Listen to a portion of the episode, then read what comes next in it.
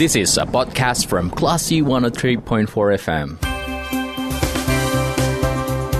Bicara melawan Corona bersama Classy FM.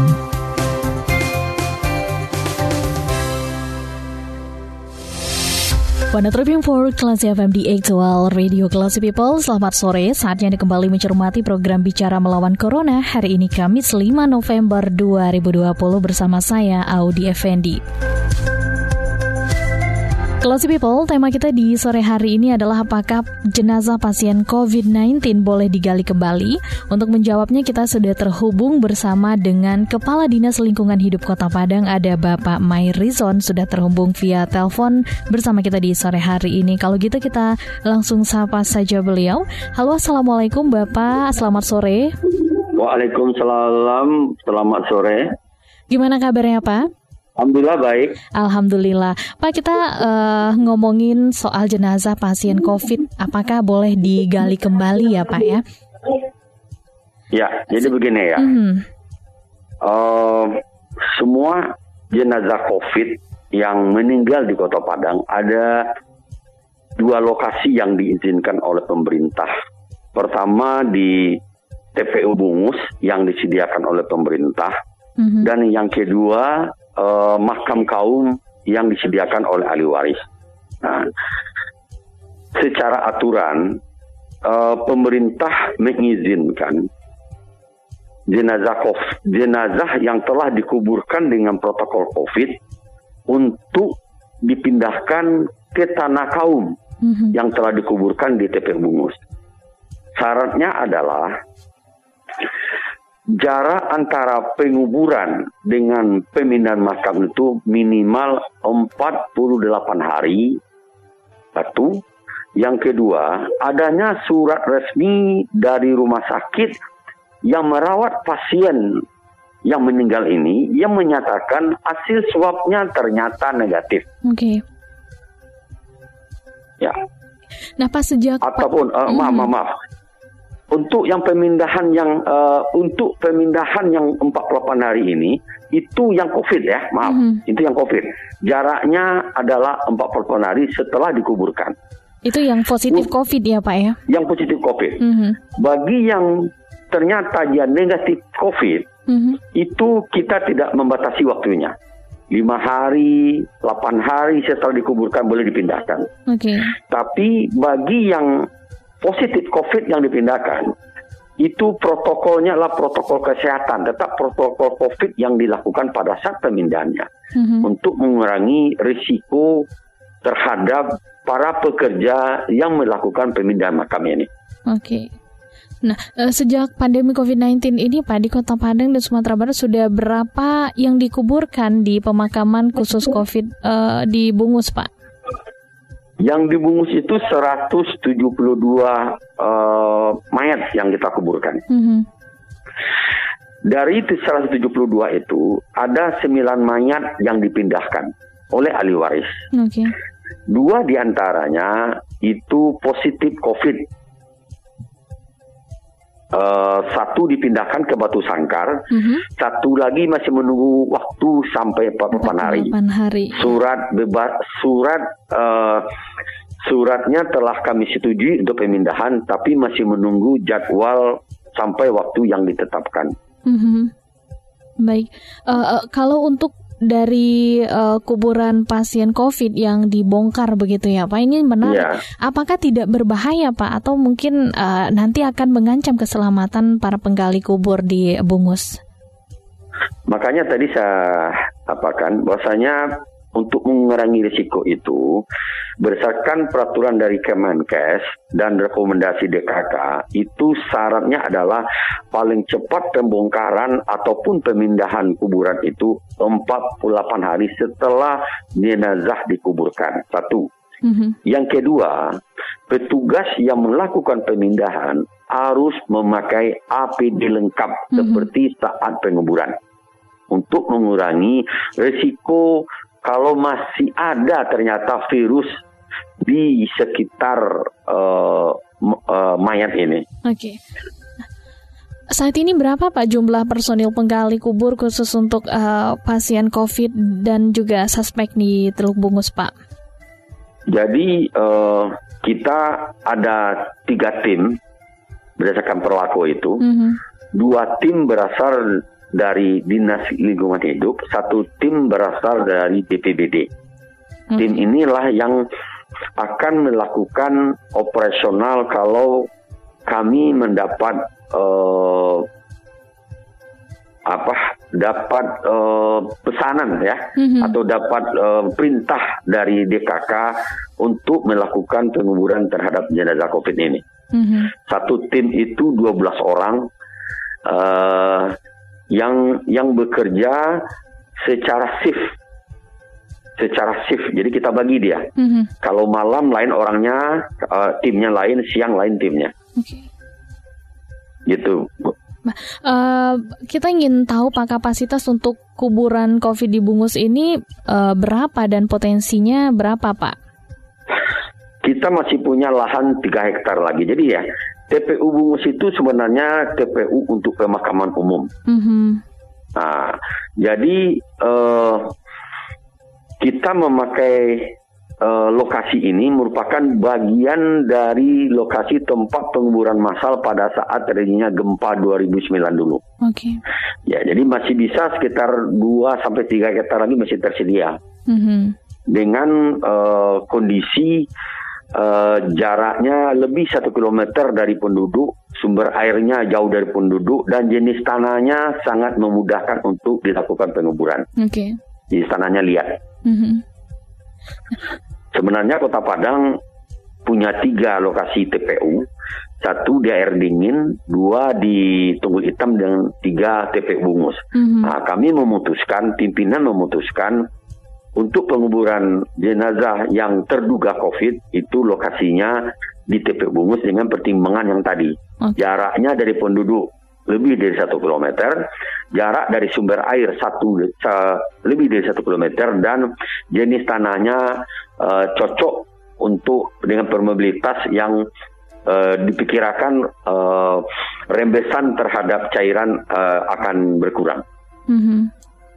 Baik, uh, Pak Mairizon sebagai uh, Kepala Dinas Lingkungan Hidup di Kota Padang yang artinya sangat mengetahui bagaimana uh, suka duka dari para penggali kubur yang timnya tadi dua berasal dari Dinas Lingkungan Hidup. Ada kisah ataupun juga um, evaluasi mungkin yang pernah dialami selama pandemi COVID-19 ini, Pak? Jadi begini ya, pandemi ini kan mulai sekitar akhir Maret ya. Mm -hmm pertengahan Maret mulailah ada korban, ada uh, meninggal pasien ini. Uh, di dalam uh, rapat diputuskan untuk penanganan uh, limbah dan pemakaman itu dibebankan ke dinas lingkungan hidup sesuai dengan tupoksi yang yang ada di dinas ini.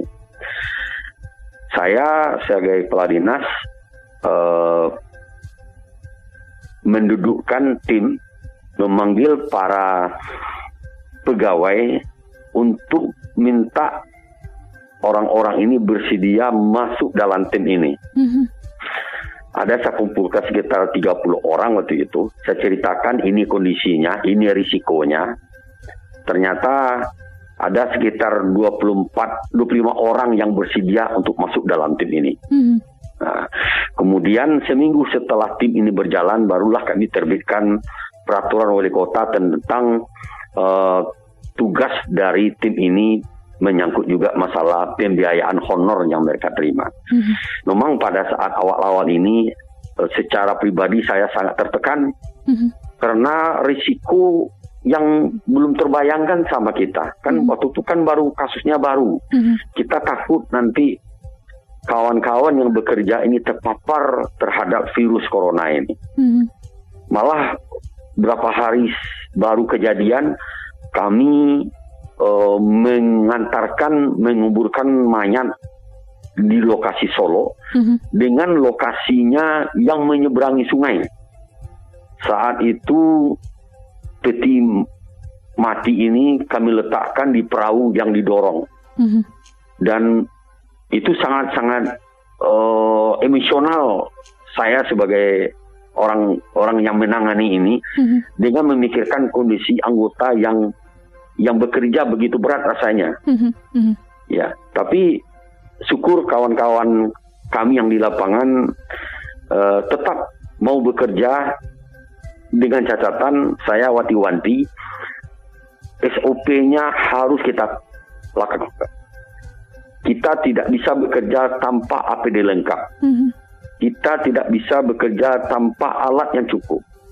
Prosedur yang kami laksanakan adalah sebelum bekerja itu semua tim ini kami siapkan alatnya, kami desinfektan semua perangkat yang ada, mulai dari sepatu, pakaian, topi, mobil kami disinfektan. Mm-hmm. Kemudian proses berjalan setelah selesai penguburan, semua pakaian melekat di badan anggota yang bekerja ini kami buka semuanya. Kami bakar dan uh, badan anggota yang yang telah bekerja ini semuanya kami semprot dengan disinfektan. Mm-hmm. Setelah selesai baru disuruh mandi, baru dia memakai pakaian uh, pakaian biasa. Mm-hmm.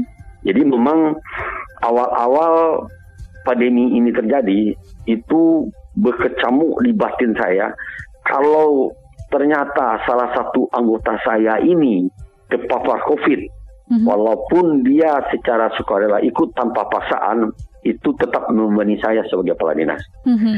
Tapi alhamdulillah setelah kami lakukan swab sampai sekarang satu pun tidak ada yang terpapar COVID. Mm-hmm. Syukur alhamdulillah. Tapi memang pada awal-awalnya setiap saya briefing, kebetulan saya jawab pakai masker. Mm-hmm. Saya sampai menitiskan air mata, tapi anggota tidak tahu. Mm-hmm. Tak tahan saya. Oke. Okay saya uh, saya larikan kalau saya yang jadi pekerja saya pasti tidak sanggup mm-hmm. karena uh, risiko yang yang yang kita kan waktu itu sangat buta mm-hmm. tentang apa itu COVID ini. Mm-hmm. Dari berita-berita yang ada, dia sangat mematikan dan sangat mudah menyebar ke mana-mana. Nah, jadi awal-awalnya memang uh, baik staf saya, anggota saya yang bekerja maupun saya saya pribadi, mm-hmm. setiap ke lapangan itu sangat membebani. Okay. Saya iringi ke lapangan, saya tunggui sampai selesai. Sebelumnya kami berdoa dan selesai berdoa dan dan saya setiap saat menunggu kabar ini ada tidak kejadian bagi anggota saya. Tapi alhamdulillah sebulan berjalan kami swab tidak ada kejadian. Mm-hmm. Ini sudah swabnya dua kali kalau tidak salah. Oke. Okay. Ya. Baik, Bapak uh, tim untuk penggali kubur ini rutin di swab atau uh, harus swab me uh, melakukan tes swab uh, berapa kali begitu Pak? Uh, dia sudah swab dua kali kalau tidak salah. Mm-hmm. Ya. Uh, ini kita masih menunggu jadwal yang akan datang, tetapi berdasarkan ini kan udah berapa bulan ya, mm-hmm. udah masuk bulan ke delapan ini ya. Insya Allah uh, kalau kawan-kawan masih melaksanakan sesuai dengan SOP yang kita berikan, Insya Allah uh, tidak akan terpapar. Oke. Okay. Karena kalau memang memang ada uh, terpapar akibat pelaksanaan penguburan, mm-hmm. ini pasti sudah terjadi. Karena udah 172 yang kami kuburkan. Okay. Dikurangi 9 berarti ada sekitar 165 kan mm-hmm. yang positif yang dikuburkan. Nah, kalau memang akibat pekerjaan ini uh, virus itu mengenai uh, anggota yang bekerja, otomatis udah ada yang kena. Mm-hmm. Nah, jadi dengan pertama dengan kita berdoa dan melakukan pelaksanaan dengan prosedur yang benar, insya Allah ini udah bulan ke-8, udah 165 mayat COVID yang kita kuburkan. Mm -hmm.